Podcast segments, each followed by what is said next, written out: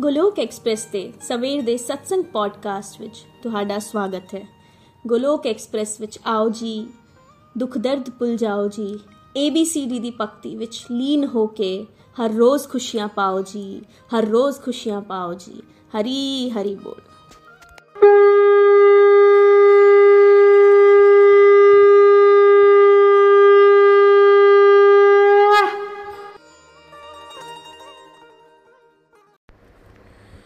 जय श्री कृष्ण चैतन्य प्रभु नित्यानंदा श्री अद्वैत गदाधर श्रीवास आदि गौर भक्त वृंदा Hare Krishna Hare Krishna Krishna Krishna Hare Hare Hare Ram Hare Ram Ram Ram Hare Hare busy through the body free as a soul Hari Hari बोल हरी हरी बोल ਸਰੀਰ ਤੋਂ ਰਹੀਏ ਵਿਅਸਤ ਤੇ ਆਤਮਾ ਤੋਂ ਰਹੀਏ ਮਸਤ ਹਰੀ ਨਾਮ ਜਪਦੇ ਹੋਏ transform the world by transforming yourself ਖੁਦ ਨੂੰ ਬਦਲ ਕੇ ਹੀ ਤੁਸੀਂ ਦੁਨੀਆ ਨੂੰ ਬਦਲ ਸਕਦੇ ਹੋ ਨਾ ਸ਼ਸਤਰ ਨਾਲ, ਨਾ ਸ਼ਾਸਤਰ ਨਾਲ, ਨਾ ਧਨ ਨਾਲ ਤੇ ਨਾ ਹੀ ਕਿਸੇ ਯੁਕਤੀ ਨਾਲ।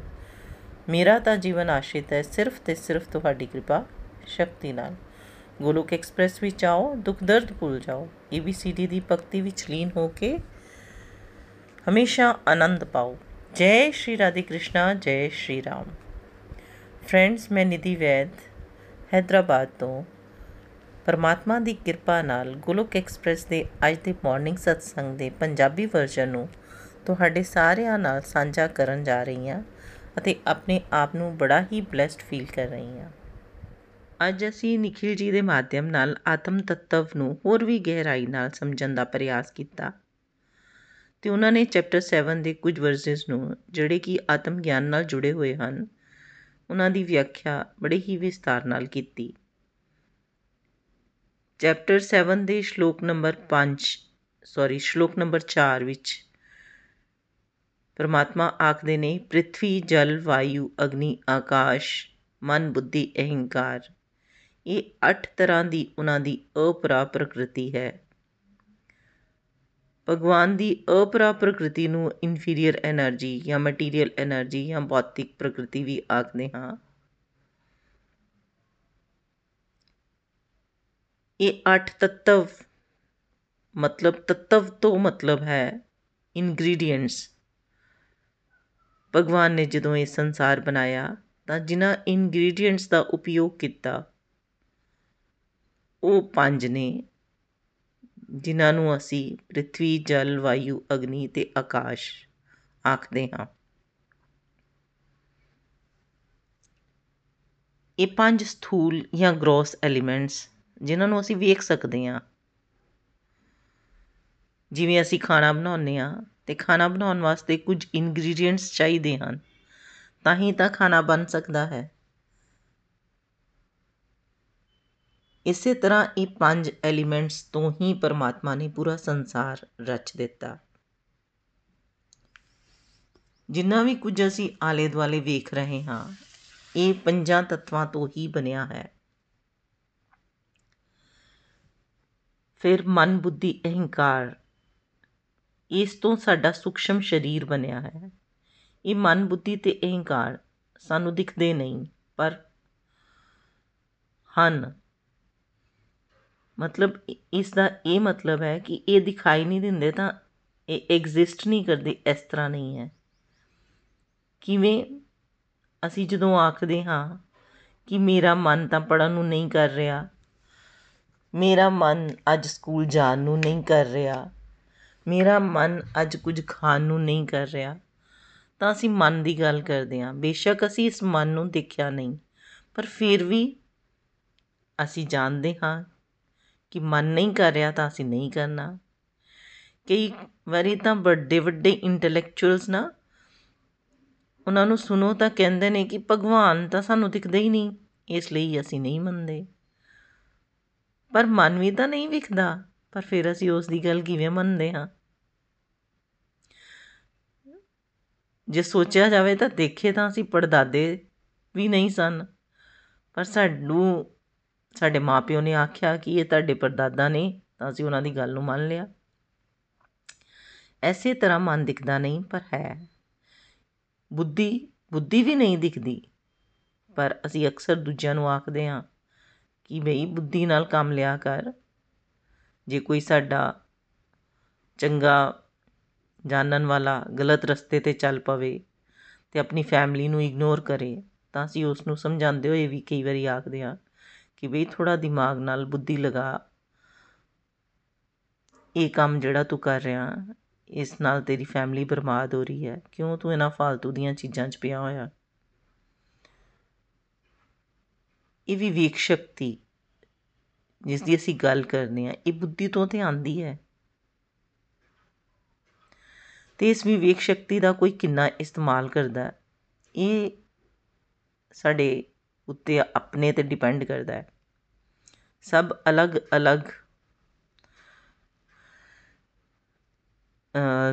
ਮਤਲਬ ਰੂਪ ਵਿੱਚ ਇਸ ਦਾ ਇਸਤੇਮਾਲ ਕਰਦੇ ਹਨ। ਇਸੇ ਤਰ੍ਹਾਂ ਈਗੋ ਈਗੋ ਨੂੰ ਵੀ ਕਿਸੇ ਨੇ ਨਹੀਂ ਵੇਖਿਆ। ਪਰ ਅਸੀਂ ਦੂਜਿਆਂ ਲਈ ਅਕਸਰ ਕਹਿੰਦੇ ਹਾਂ ਕਿ ਇਹ ਇਨਸਾਨ ਬੜਾ ਈਗੋਇਸਟਿਕ ਹੈ। ਈਗੋ ਨਾਲ ਭਰਿਆ ਹੋਇਆ ਹੈ। ਸਾਡੀ ਗੱਲ ਹੀ ਨਹੀਂ ਮੰਨਦਾ। ਅਸੀਂ ਸਾਰਿਆਂ ਨੇ ਇਸ ਨੂੰ ਵੀ ਐਕਸਪੀਰੀਅੰਸ ਕੀਤਾ। ਇਹ 8 ਐਲੀਮੈਂਟਸ ਤੋਂ ਹੀ ਸਾਡਾ ਸਥੂਲ ਤੇ ਸੂਖਸ਼ਮ ਸਰੀਰ ਬਣਿਆ ਹੈ, ਜਿਹੜਾ ਕਿ ਆਤਮਾ ਨੂੰ ਇੱਕ ਕਵਰ ਦਿੰਦਾ ਹੈ। ਅਗਿਆਨਤਾ ਨਾਲ ਆਦਮੀ ਜਿਹੜਾ ਹੈ ਆਪਣੇ ਆਪ ਨੂੰ ਸਰੀਰ ਹੀ ਮੰਨਦਾ ਹੈ। ਮਤਲਬ ਜਿਹੜਾ ਦਿਖ ਰਿਹਾ ਹੈ, ਪੰਜ ਤੱਤਵਾਂ ਤੋਂ ਬਣਿਆ ਹੋਇਆ ਸਰੀਰ, ਅਸੀਂ ਉਸ ਨੂੰ ਹੀ ਮੈਂ ਮੰਨ ਲੈਂਦੇ ਹਾਂ। ਜਿਸ ਨੂੰ ਕਿ ਮਿੱਥਿਆ ਅਹੰਕਾਰ ਆਖਿਆ ਜਾਂਦਾ ਹੈ। ਜਿਹੜਾ ਕਿ ਇਲੂਜ਼ਨ ਕ੍ਰੀਏਟ ਕਰਦਾ ਹੈ ਕਿ ਇਹ ਮੈਂ ਹਾਂ। ਇਹ ਮੇਰੀ ਪੋਜੀਸ਼ਨ ਹੈ, ਇਹ ਮੇਰੀ ਪ੍ਰਾਪਰਟੀ ਹੈ, ਇਹ ਮੇਰਾ ਬੇਟਾ ਹੈ, ਇਹ ਮੇਰੀ ਸੋਚ ਹੈ। ਇਹੀ ਜਿਹੜਾ ਇਹੀ ਜਿਹੜੀ ਚੀਜ਼ ਸਾਨੂੰ ਇਲੂਜ਼ਨ ਚ ਪਾਉਂਦੀ ਹੈ ਕਿ ਇਹ ਮੈਂ ਹਾਂ, ਇਹੀ ਮਿੱਥਿਆ, ਅਹੰਕਾਰ ਆਖਿਆ ਜਾਂਦਾ ਹੈ। ਵੈਦਿਕ ਸਿਸਟਮ ਨਾਲ ਸਮਝਣ ਦਾ ਪ੍ਰਯਾਸ ਕਰੀਏ ਤਾਂ ਅਸੀਂ ਮੈਂ, ਇਹ ਆਪਣੀ ਆਇਡੈਂਟੀਟੀ ਨੂੰ ਦੀ ਪਹਿਚਾਨ ਵਾਸਤੇ ਯੂਜ਼ ਕਰਦੇ ਹਾਂ। ਜਿਵੇਂ ਕਿ ਅਸੀਂ ਆਖਦੇ ਹਾਂ ਕਿ ਮੈਂ ਆਤਮਾ ਹਾਂ, ਮੈਂ ਭਗਵਾਨ ਦਾ ਸੇਵਕ ਹਾਂ। ਆਤਮਾ ਰੂਪ ਵਿੱਚ ਅਸੀਂ ਸਾਰੇ ਹੀ ਪਰਮਾਤਮਾ ਦੇ ਬੱਚੇ ਹਾਂ। ਤੇ ਇੱਥੇ ਵੀ ਮੈਂ ਦਾ ਉਪਯੋਗ ਹੋਇਆ, ਪਰ ਇਹ ਮੈਂ ਮਿੱਥਿਆ ਇਨਕਾਰ ਨਹੀਂ। ਇਹ ਸਾਡੀ ਰੀਅਲ ਆਇਡੈਂਟੀਟੀ ਨੂੰ ਦਰਸਾ ਰਿਹਾ ਹੈ। ਪਰ ਜਦ ਅਸੀਂ ਬੋਲਦੇ ਹਾਂ, ਇਸ ਤਰ੍ਹਾਂ ਬੋਲਦੇ ਹਾਂ ਕਿ ਮੈਂ ਨਿਧੀ ਹਾਂ, ਮੈਂ ਇੱਕ ਟੀਚਰ ਹਾਂ, ਮੈਂ ਮਹਾਜਨ ਹਾਂ, ਮੈਂ ਗੁਪਤਾ ਹਾਂ, ਤੇ ਅਸੀਂ ਉਸ ਨੂੰ ਹੀ ਸੱਚ ਮੰਨਦੇ ਹਾਂ ਤੇ ਇਹ ਫਾਲਸ ਈਗੋ ਕ੍ਰੀਏਟ ਕਰਦੀ ਹੈ। ਸਾਨੂੰ ਸਮਝ ਆਂਦੀ ਹੈ ਕਿ ਮਨ ਸਾਡਾ ਚੰਚਲ ਵਿਚਾਰਾਂ ਦੀ ਇੱਕ ਮਸ਼ੀਨ ਹੈ। ਕਦੀ ਪਾਸਟ ਵਿੱਚ ਤੇ ਕਦੀ ਫਿਊਚਰ 'ਚ ਰਹਿੰਦਾ ਹੈ। ਤੇ ਮਨ ਜਿਹੜਾ ਹੈ, ਉਹ ਬੜਾ ਹੀ ਚੰਚਲ ਹੈ। ਬੁੱਧੀ ਸਾਨੂੰ ਸਹੀ ਤੇ ਗਲਤ ਦੀ ਪਹਿਚਾਨ ਕਰਾਉਂਦੀ ਹੈ। ਮਨ ਵਿੱਚ ਤਾਂ ਬਹੁਤ ਕੁਝ ਆਉਂਦਾ ਹੈ, ਪਰ ਬੁੱਧੀ ਚੈੱਕ ਲਗਾਉਂਦੀ ਹੈ ਕਿ ਕਿਹੜੀ ਚੀਜ਼ ਮੇਰੇ ਲਈ ਠੀਕ ਹੈ ਤੇ ਕਿਹੜੀ ਗਲਤ ਹੈ। ਕੀ ਮੈਨੂੰ ਕਰਨਾ ਚਾਹੀਦਾ ਤੇ ਕੀ ਮੈਨੂੰ ਨਹੀਂ ਕਰਨਾ ਚਾਹੀਦਾ। ਤੇ ਜਦੋਂ ਕਿਸੇ ਦਾ ਮਨ ਸਟਰੋਂਗ ਹੋ ਜਾਂਦਾ ਤੇ ਬੁੱਧੀ ਕਮਜ਼ੋਰ ਹੋ ਜਾਂਦੀ ਹੈ, ਮਤਲਬ ਮਨ ਇੰਨਾ ਸਟਰੋਂਗ ਹੋ ਜਾਂਦਾ ਹੈ ਕਿ ਉਹ ਬੁੱਧੀ ਜਿਹੜੀ ਵਿਵੇਕ ਸ਼ਕਤੀ ਹੈ, ਉਸ ਦੀ ਗੱਲ ਹੀ ਨਹੀਂ ਮੰਨਦਾ। ਤੇ ਫਿਰ ਉਹ ਮਾਇਆ ਦੇ ਅਧੀਨ, ਮਾਇਆ ਉਸ ਜੀਵ ਨੂੰ ਆਪਣੇ ਅਧੀਨ ਬਣਾ ਲੈਂਦੀ ਹੈ। ਸੋਚੋ ਪਰਮਾਤਮਾ ਕਿੰਨੇ ਵੱਡੇ ਪੋਟਰ ਹਨ। ਇਹਨਾਂ ਪੰਜਾਂ ਤੱਤਵਾਂ ਨਾਲ ਜਿਹੜੇ ਕਿ ਸਾਨੂੰ ਦਿਖਦੇ ਹਨ, ਉਹਨਾਂ ਨਾਲ ਹੀ ਸਾਰੇ ਜੀਵ ਜੰਤੂ ਤੇ ਸਾਰੀ ਸ੍ਰਿਸ਼ਟੀ ਨੂੰ ਰਚ ਦਿੱਤਾ। ਜੇ ਅਸੀਂ ਮਨੁੱਖ ਦੀ ਹੀ ਗੱਲ ਕਰੀਏ, ਤਾਂ ਆਪਣੇ ਥੰਬਨੇਲ ਦੇਖੋ ਸਭ ਦੇ ਡਿਫਰੈਂਟ ਆਈਜ਼ ਕਲਰ ਸਾਰਿਆਂ ਦੇ ਅਲੱਗ-ਅਲੱਗ। ਹੇਅਰ ਕਲਰ ਅਲੱਗ-ਅਲੱਗ, ਕਲਾਕਾਰੀ ਦੇਖੋ ਉਸ ਪਰਮਾਤਮਾ ਦੀ। ਸੁਪਰੀਮ ਸਾਇੰਸ ਨੂੰ ਸਮਝਣ ਦਾ ਪ੍ਰਯਾਸ ਕਰੋ। ਸਾਨੂੰ ਸਮਝਣਾ ਹੈ ਕਿ ਅਸੀਂ ਆਤਮਾ ਹਾਂ ਔਰ ਆਤਮਾ ਇਸ ਸਥੂਲ ਸਰੀਰ ਦਾ ਇਸਤੇਮਾਲ ਕਰ ਰਹੀ ਹੈ। ਤੇ ਇਸ ਸਥੂਲ ਸਰੀਰ ਦੁਆਰਾ ਜੋ ਵੀ ਕੀਤਾ ਜਾ ਰਿਹਾ ਹੈ ਸੋਚਾ ਸੋਚਿਆ ਜਾ ਰਿਹਾ ਹੈ ਉਹ ਸਾਰਾ ਡਾਟਾ ਸਾਡੇ ਸੂਖਸ਼ਮ ਸਰੀਰ ਰੂਪੀ ਪੈਨ ਡਰਾਈਵ ਵਿੱਚ ਸੇਵ ਹੋ ਜਾਂਦਾ ਹੈ। ਇਹੀ ਸੂਖਸ਼ਮ ਸਰੀਰ ਸਾਡੇ ਬਾਰ-ਬਾਰ ਅਲੱਗ-ਅਲੱਗ ਯੂਨੀਆਂ ਵਿੱਚ ਜਨਮ ਲੈਣ ਦਾ ਕਾਰਨ ਬਣਦਾ ਹੈ,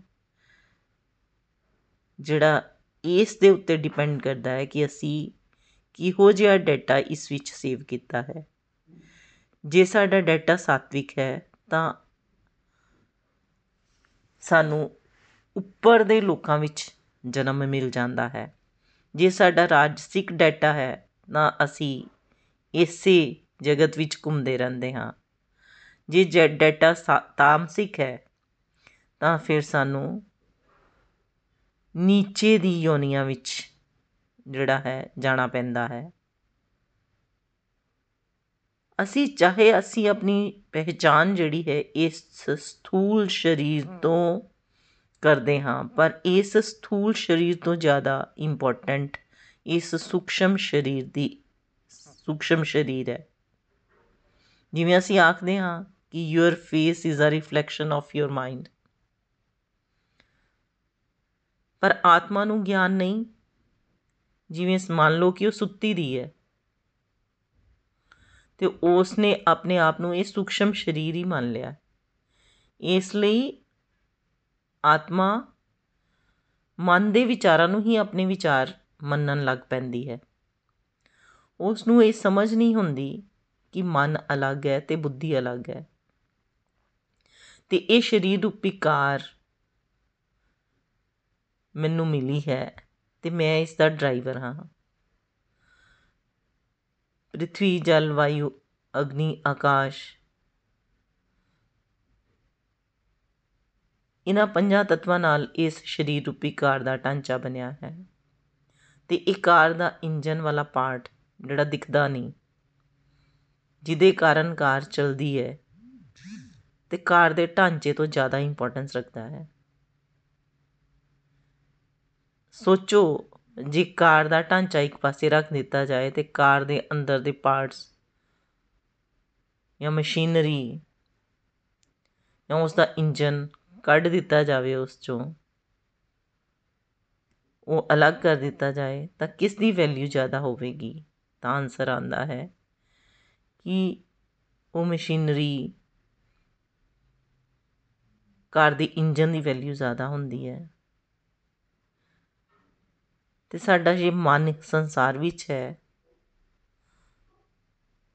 ਤਾਂ ਆਪਣੀ ਸਟਲ ਬਾਡੀ, ਸੂਖਸ਼ਮ ਸਰੀਰ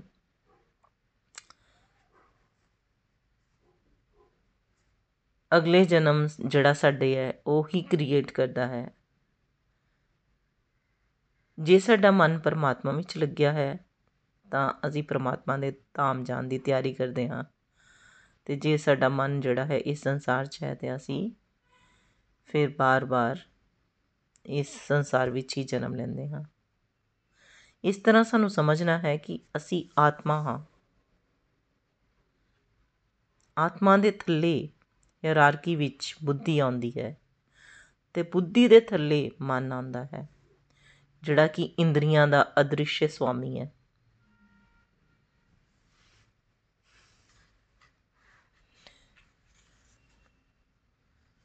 ਇੰਜਨ ਤੋਂ ਵੀ ਜ਼ਿਆਦਾ ਉਸ ਗਾੜੀ ਦਾ ਮਾਲਿਕ ਜਿਹੜਾ ਕਿ ਉਸ ਗੱਡੀ ਨੂੰ ਚਲਾ ਰਿਹਾ ਹੈ ਉਸ ਦੀ ਇੰਪੋਰਟੈਂਸ ਹੁੰਦੀ ਹੈ। ਅਸੀਂ ਉਹੀ ਆਤਮ ਤੱਤਵ ਹਾਂ। ਤੇ ਅੱਜ ਅਸੀਂ ਆਪਣੀ ਕੰਪੋਜੀਸ਼ਨ ਨੂੰ ਸਮਝ ਰਹੇ ਹਾਂ। ਫਿਰ ਸ਼ਲੋਕ 5 ਵਿੱਚ ਪਰਮਾਤਮਾ ਅੱਗੇ ਆਖਦੇ ਨੇ ਕਿ ਇਹਦੇ ਇਲਾਵਾ ਮੇਰੀ ਇੱਕ ਪਰਾ ਸ਼ਕਤੀ ਹੈ, ਜੋ ਇਨ ਜੀਵਾਤਮਾਓ ਜੀਵਾਤਮਾਓ ਦੇ ਨਾਲ ਹੀ ਯੁਕਤ ਹੈ, ਜੋ ਇਸ ਅਪਰਾ ਪ੍ਰਕਿਰਤੀ ਦਾ ਪ੍ਰਕਿਰਤੀ ਨੂੰ ਧਾਰਨ ਕਰਦੀ ਹੈ। ਤੇ ਪ੍ਰਮਾਤਮਾ ਇਸ ਸ਼ਲੋਕ ਵਿੱਚ ਸਮਝਾਉਂਦੇ ਹੋਏ ਆਖਦੇ ਹਨ ਕਿ ਪ੍ਰਮਾਤਮਾ ਦੀ ਦੂਸਰੀ ਸ਼ਕਤੀ ਕਿਹੜੀ ਹੈ? ਉਹ ਹੈ ਅਸੀਂ, ਉਹ ਹੈ ਆਤਮਾ ਜਿਸ ਨੂੰ ਪਰਮਾਤਮਾ ਦੀ ਪਰਾਸ਼ਕਤੀ ਆਖਦੇ ਹਨ। ਇਸ ਨੂੰ ਪਰਮਾਤਮਾ ਦੀਆਂ ਤਿੰਨ ਸ਼ਕਤੀਆਂ ਦੇ ਦੁਆਰਾ ਵੀ ਸਮਝ ਸਕਦੇ ਹਾਂ। ਇੱਕ ਪਰਮਾਤਮਾ ਦੀ ਅੰਤਰੰਗਾ ਸ਼ਕਤੀ ਹੁੰਦੀ ਹੈ। ਜਿਸ ਨੂੰ ਇੰਟਰਨਲ ਐਨਰਜੀ ਆਖਦੇ ਨੇ, ਜਿਹੜੀ ਹੈ ਰਾਧਾ ਰਾਣੀ, ਸੀਤਾ ਮਾਤਾ, ਜਿਹੜੀ ਕਿ ਪਰਮਾ, ਜਿਹੜੀ ਐਨਰਜੀ ਪਰਮਾਤਮਾ ਦੇ ਨਾਲ ਰਹਿ ਕੇ ਪਰਮਾਤਮਾ ਨੂੰ ਆਨੰਦ ਦਿੰਦੀ ਹੈ, ਦੂਜੀ ਸ਼ਕਤੀ ਹੈ ਬਹਿਰੰਗਾ ਸ਼ਕਤੀ ਜਾਂ ਐਕਸਟਰਨਲ ਐਨਰਜੀ ਜਿਸ ਨੂੰ ਮਾਇਆ ਆਖਦੇ ਨੇ, ਜਿਹੜੀ ਪਰਮਾਤਮਾ ਤੋਂ ਵਿਮੁਖ ਹੋਏ ਜੀਵਾਂ ਨੂੰ ਨਚਾਉਂਦੀ ਹੈ। ਪਰ ਅਸੀਂ ਐਜ਼ ਆਤਮਾ ਕੌਣ ਆ? ਅਸੀਂ ਪਰਮਾਤਮਾ ਦੀ ਮਾਰਜਨ ਐਨਰਜੀ ਆਉਂਦੇ ਹਾਂ ਕਹਿ ਕਹਿਲਾਏ ਜਾਂਦੇ ਹਾਂ। ਅਸੀਂ ਜੀਵ ਪਰਮਾਤਮਾ ਦੀ ਪਰਾਸ਼ਕਤੀ ਹੈ, ਜਿਹੜੀ ਕਿ ਮਿੱਥਿਆ ਅਹੰਕਾਰਵਸ਼ ਅਪਰਾ ਪ੍ਰਕ੍ਰਿਤੀ ਨੂੰ ਧਾਰਨ ਕਰਕੇ ਉਸ ਦਾ ਵਿਦੋਹਨ ਕਰਨ ਦੀ ਕੋਸ਼ਿਸ਼ ਕਰਦੀ ਹੈ।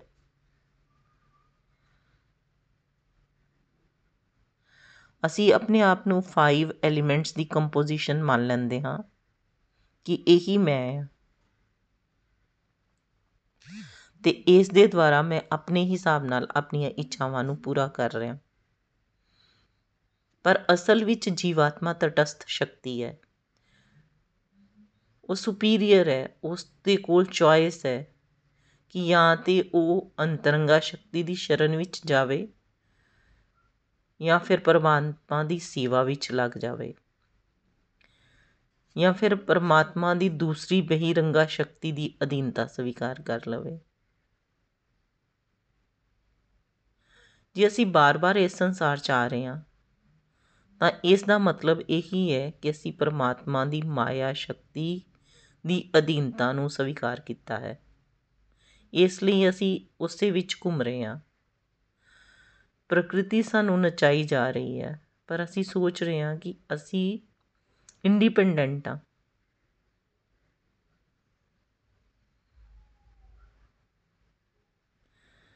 ਅਸੀਂ ਮਨ ਨਹੀਂ ਆ ਮਨ ਤਾਂ ਸਾਨੂੰ ਮਾਇਆ ਵਿੱਚ ਲੈ ਕੇ ਜਾ ਰਿਹਾ ਹੈ। ਕਿਉਂ? ਕਿਉਂਕਿ ਅਸੀਂ ਮਨ ਦੀ ਹੀ ਗੱਲ ਮੰਨ ਰਹੇ ਹਾਂ। ਪਰ ਹੁਣ ਸਾਨੂੰ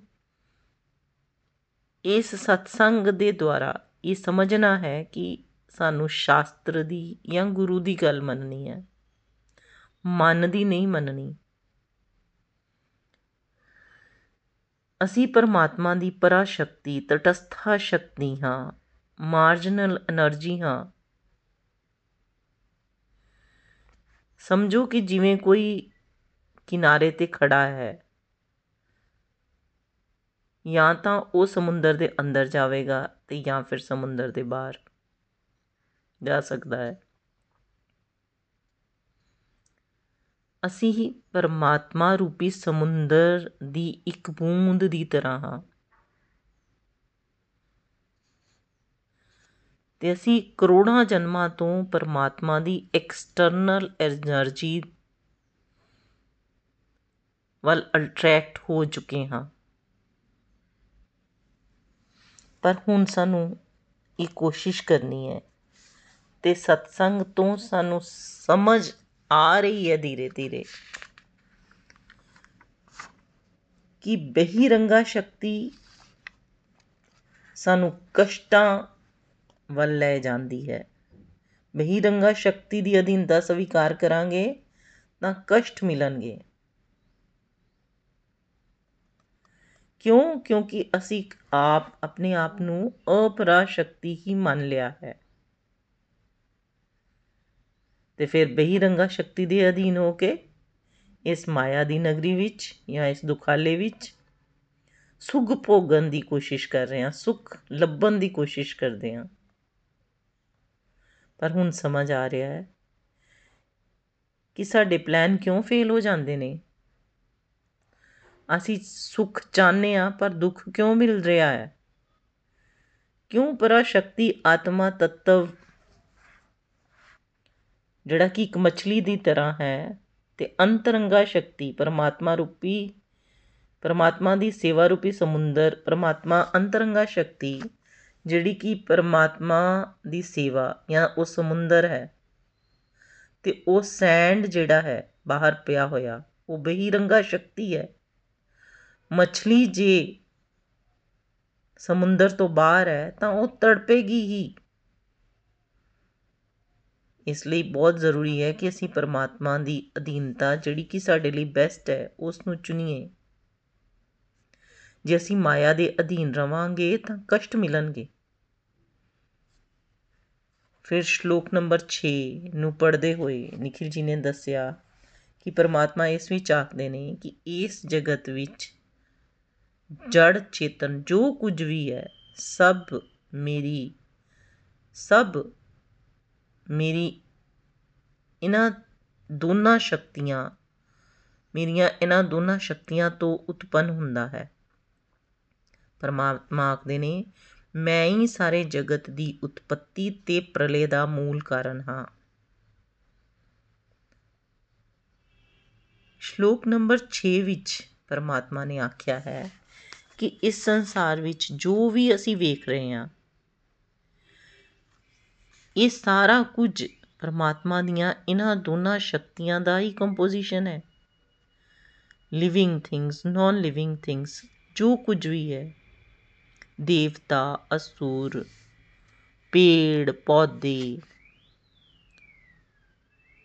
ਸਭ ਵਿੱਚ ਆਤਮ ਤਤਵ ਤੇ ਅੱਠ ਅਪਰਾ ਸ਼ਕਤੀ ਦੇ ਐਲੀਮੈਂਟ ਹਨ। ਪਰਮਾਤਮਾ ਦੀ ਕਲਾਕਾਰੀ ਦੀ ਵਜ੍ਹਾ ਨਾਲ ਸਾਰੇ ਅਲੱਗ-ਅਲੱਗ ਦਿਖਦੇ ਨੇ। ਇਸ ਜਗਤ ਦੀ ਉਤਪਤੀ ਤੇ ਪ੍ਰਲੇ ਦਾ ਮੂਲ ਕਾਰਨ ਅਸਲ ਵਿੱਚ ਤਾਂ ਪਰਮਾਤਮਾ ਆਪ ਹਨ। ਜਿਵੇਂ ਅਸੀਂ ਬਹੁਤ ਵੱਡਾ ਪੇੜ ਵੇਖਦੇ ਹਾਂ ਤੇ ਉਸ ਵੱਡੇ ਪੇੜ ਦਾ ਮੂਲ ਕਾਰਨ ਕੀ ਉਸ ਦੀ ਜੜ ਹੈ ਜਾਂ ਉਸ ਦਾ ਤਣਾ ਹੈ ਤਾਂ ਆਨਸਰ ਹੋਏਗਾ ਨਹੀਂ। ਉਸ ਦਾ ਮੂਲ ਕਾਰਨ ਉਸ ਦਾ ਬੀਜ ਹੈ। ਉਸੇ ਤਰ੍ਹਾਂ ਪ੍ਰਮਾਤਮਾ ਇਸ ਸ੍ਰਿਸ਼ਟੀ ਦੇ ਸਾਰੇ ਕਾਰਨਾਂ ਦੀ ਮੂਲ ਕਾਰਨ ਹਨ। ਉਹਨਾਂ ਤੋਂ ਪਰੇ ਕੁਝ ਵੀ ਨਹੀਂ। ਪਰ ਅਸੀਂ ਮਾਇਆ 'ਚ ਫਸ ਕੇ ਇਸ ਸਰੀਰ ਨੂੰ ਸਭ ਤੋਂ ਜ਼ਿਆਦਾ ਇੰਪੋਰਟੈਂਟ ਮੰਨ ਲੈਂਦੇ ਆ ਜਿਹੜਾ ਕਿ ਸਭ ਤੋਂ ਘੱਟ ਇੰਪੋਰਟੈਂਸ ਰੱਖਦਾ ਹੈ। ਤੇ ਉਸ ਸਰੀਰ ਨੂੰ ਹੀ ਸੋਨਾ ਬਣਾਉਣ ਵਾਸਤੇ ਲੱਗੇ ਰਹਿੰਦੇ ਆ ਉਸ ਵਿੱਚ ਜਿਹੜਾ ਆਤਮ ਤੱਤਵ, ਜਿਹੜਾ ਕਿ ਪਰਮਾਤਮਾ ਦਾ ਅੰਸ਼ ਸਵਰੂਪ ਹੈ, ਅਸੀਂ ਉਸ ਨੂੰ ਇਗਨੋਰ ਕਰ ਦਿੰਦੇ ਹਾਂ। ਸਾਨੂੰ ਇਹ ਸਮਝਣਾ ਹੈ ਕਿ ਸਾਨੂੰ ਟੌਪ ਪ੍ਰਾਇੋਰਟੀ ਵਿੱਤੇ ਮੂਲ ਤੱਤਵ ਪਰਮਾਤਮਾ ਨੂੰ ਰੱਖਣਾ ਹੈ, ਜਿਹੜਾ ਸਾਡੇ origin ਦਾ ਮੂਲ ਕਾਰਨ ਹੈ। ਸਮਝਣਾ ਹੈ ਕਿ ਮੈਂ ਪਰਮਾਤਮਾ ਦੀ ਪਰਾਸ਼ਕਤੀ ਹਾਂ। ਖੁਦ ਨੂੰ ਪਰਮਾਤਮਾ ਦੀ ਅਪਰਾ ਸ਼ਕਤੀ ਨਾ ਮੰਨ ਕੇ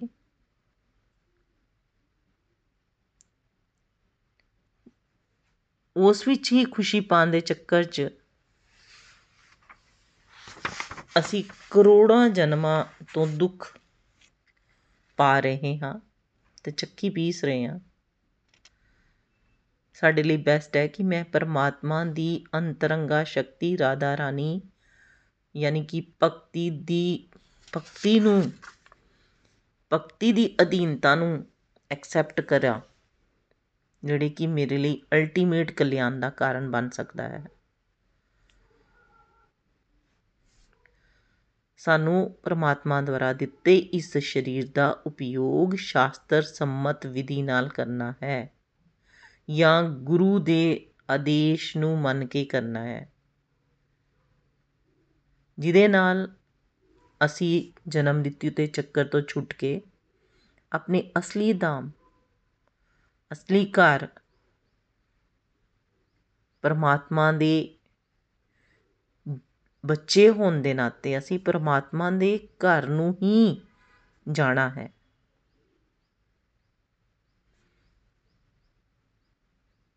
ਇਸ ਲਈ ਸਾਨੂੰ ਹਰ ਚੀਜ਼ ਨੂੰ ਪਰਮਾਤਮਾ ਦੀ ਸੇਵਾ ਵਿੱਚ ਲਗਾਉਣਾ ਹੈ। ਤੇ ਪਰਮਾਤਮਾ ਦੇ ਸ਼ੁੱਧ ਸੇਵਕ ਬੰਨਣਾ ਬਣਨ ਦੀ ਕੋਸ਼ਿਸ਼ ਕਰਨੀ ਹੈ। ਜਦ ਤੱਕ ਅਸੀਂ ਇਸ ਸਰੀਰ ਦਾ ਉਪਯੋਗ ਪਰਮਾਤਮਾ ਦੀ ਸੇਵਾ ਵਿੱਚ ਨਹੀਂ ਕਰਦੇ, ਮਨ ਅਤੇ ਬੁੱਧੀ ਨੂੰ ਪਰਮਾਤ, ਮਨ ਅਤੇ ਬੁੱਧੀ ਵਿੱਚ ਪਰਮਾਤਮਾ ਦੀ ਉਸ ਯਾਦ ਨੂੰ ਨਹੀਂ ਵਸਾਉਂਦੇ। ਤਦ ਤੱਕ ਅਸੀਂ ਜਨਮ ਮ੍ਰਿਤਿੂ ਦੇ ਚੱਕਰ ਤੋਂ ਛੁੱਟ ਨਹੀਂ ਸਕਦੇ। ਇਸ ਲਈ ਸਾਨੂੰ ਸਮਝਣਾ ਹੈ ਕਿ ਜਿਹੜਾ ਸਰੀਰ, ਚਾਹੇ ਉਹ ਸਥੂਲ ਸਰੀਰ ਹੈ, ਚਾਹੇ ਸੂਖਸ਼ਮ ਸਰੀਰ, ਜਿਹੜਾ ਸਾਨੂੰ ਮਿਲਿਆ ਹੈ, ਸਾਨੂੰ ਉਸ ਸਰੀਰ ਨੂੰ ਪ੍ਰਮਾਤਮਾ ਦੀ ਸੇਵਾ ਵਿੱਚ ਹੀ ਲਗਾਉਣਾ ਹੈ। ਮਨ ਬੁੱਧੀ 'ਚ ਪਰਮਾਤਮਾ ਦੀ ਯਾਦ ਨੂੰ ਵਸਾਉਣਾ ਹੈ। ਇਸ ਸਰੀਰ ਤੋਂ ਪਰਮਾਤਮਾ ਦੇ ਸ਼੍ਰੀ ਵਿਗ੍ਰਹਿ ਦੀ ਸੇਵਾ ਕਰਦੇ ਰਹਿਣਾ ਹੈ। ਸਮਾਜ ਦੀ ਸੇਵਾ 'ਚ ਇਸ ਸਰੀਰ ਨੂੰ ਲਗਾਉਣਾ ਹੈ। ਆਪਣੀਆਂ ਇੰਦਰੀਆਂ ਨੂੰ, ਇੰਦਰੀਆਂ ਤੋਂ ਹਰ ਵੇਲੇ ਰੱਬ ਦਾ ਹੀ ਧਿਆਨ ਕਰਨਾ ਹੈ। ਅੱਖਾਂ ਨੂੰ ਰੱਬ ਦੇ ਦਰਸ਼ਨ, ਅੱਖਾਂ ਤੋਂ ਰੱਬ ਦੇ ਦਰਸ਼ਨ ਕਰਨੇ ਹਨ।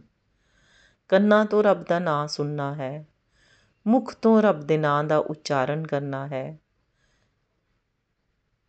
ਤੇ ਹੱਥਾਂ ਨਾਲ ਪਰਮਾਤਮਾ ਦੁਆਰਾ ਦਿੱਤੇ, ਦਿੱਤੀਆਂ ਹੋਈਆਂ ਡਿਊਟੀਆਂ ਨੂੰ ਚੰਗੀ ਤਰ੍ਹਾਂ ਪਰਮਾਤਮਾ ਦੀ ਸੇਵਾ ਸਮਝ ਕੇ ਨਿਭਾਉਣਾ ਹੈ।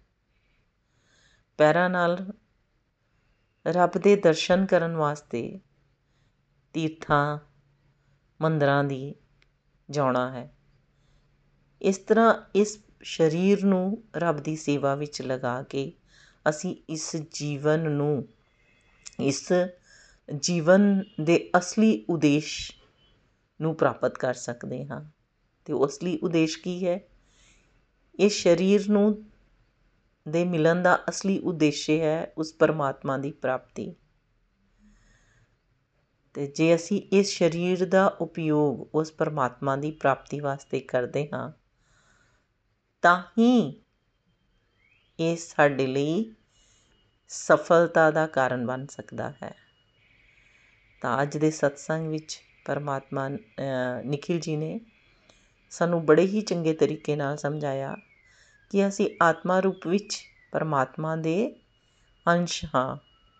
ਪਰ ਇਹ ਸਰੀਰ ਪਰਮਾਤਮਾ ਦੀ ਅਪਰਾ ਪ੍ਰਕਿਰਤੀ ਹੈ, ਜਿਸ ਦਾ ਉਪਯੋਗ ਆਤਮਾ ਆਪਣੇ ਅਸਲੀ ਲਕਸ਼ ਦੀ ਪ੍ਰਾਪਤੀ ਵਾਸਤੇ ਕਰਦੀ ਹੈ। ਆਤਮਾ ਕਰੋਨਾ ਜਨਮਾਂ ਤੋਂ ਪਰਮਾਤਮਾ ਤੋਂ ਵਿਛੜ ਚੁੱਕੀ ਹੈ। ਤੇ ਮਨੁੱਖ ਸਰੀਰ, ਮਨੁੱਖ ਦਾ ਸਰੀਰ ਮਿਲਣ ਦਾ ਅਸਲੀ ਲਕਸ਼ ਉਸ ਪਰਮਾਤਮਾ ਦੀ ਪ੍ਰਾਪਤੀ ਹੀ ਹੈ। ਕਿਉਂਕਿ ਆਤਮਾ ਇਸ ਮਨੁੱਖ ਸਰੀਰ ਨੂੰ ਧਾਰਨ ਕਰਕੇ ਹੀ ਇਹ ਸਮਝ ਸਕਦੀ ਹੈ ਕਿ ਉਹ ਪਰਮਾਤਮਾ ਦਾ ਅੰਸ਼ ਹੈ। ਤੇ ਉਸ ਨੂੰ ਵਾਪਸ ਪਰਮਾਤਮਾ ਦੇ ਘਰ ਜਾਣਾ ਹੈ। ਤਾਂ ਹੀ ਤਾਂ ਪਰਮਾਤਮਾ ਨੂੰ ਪ੍ਰਾਪਤ ਕਰਨ ਦਾ, ਦੀ ਕੋਸ਼ਿਸ਼ ਕਰ ਸਕਦੀ ਹੈ।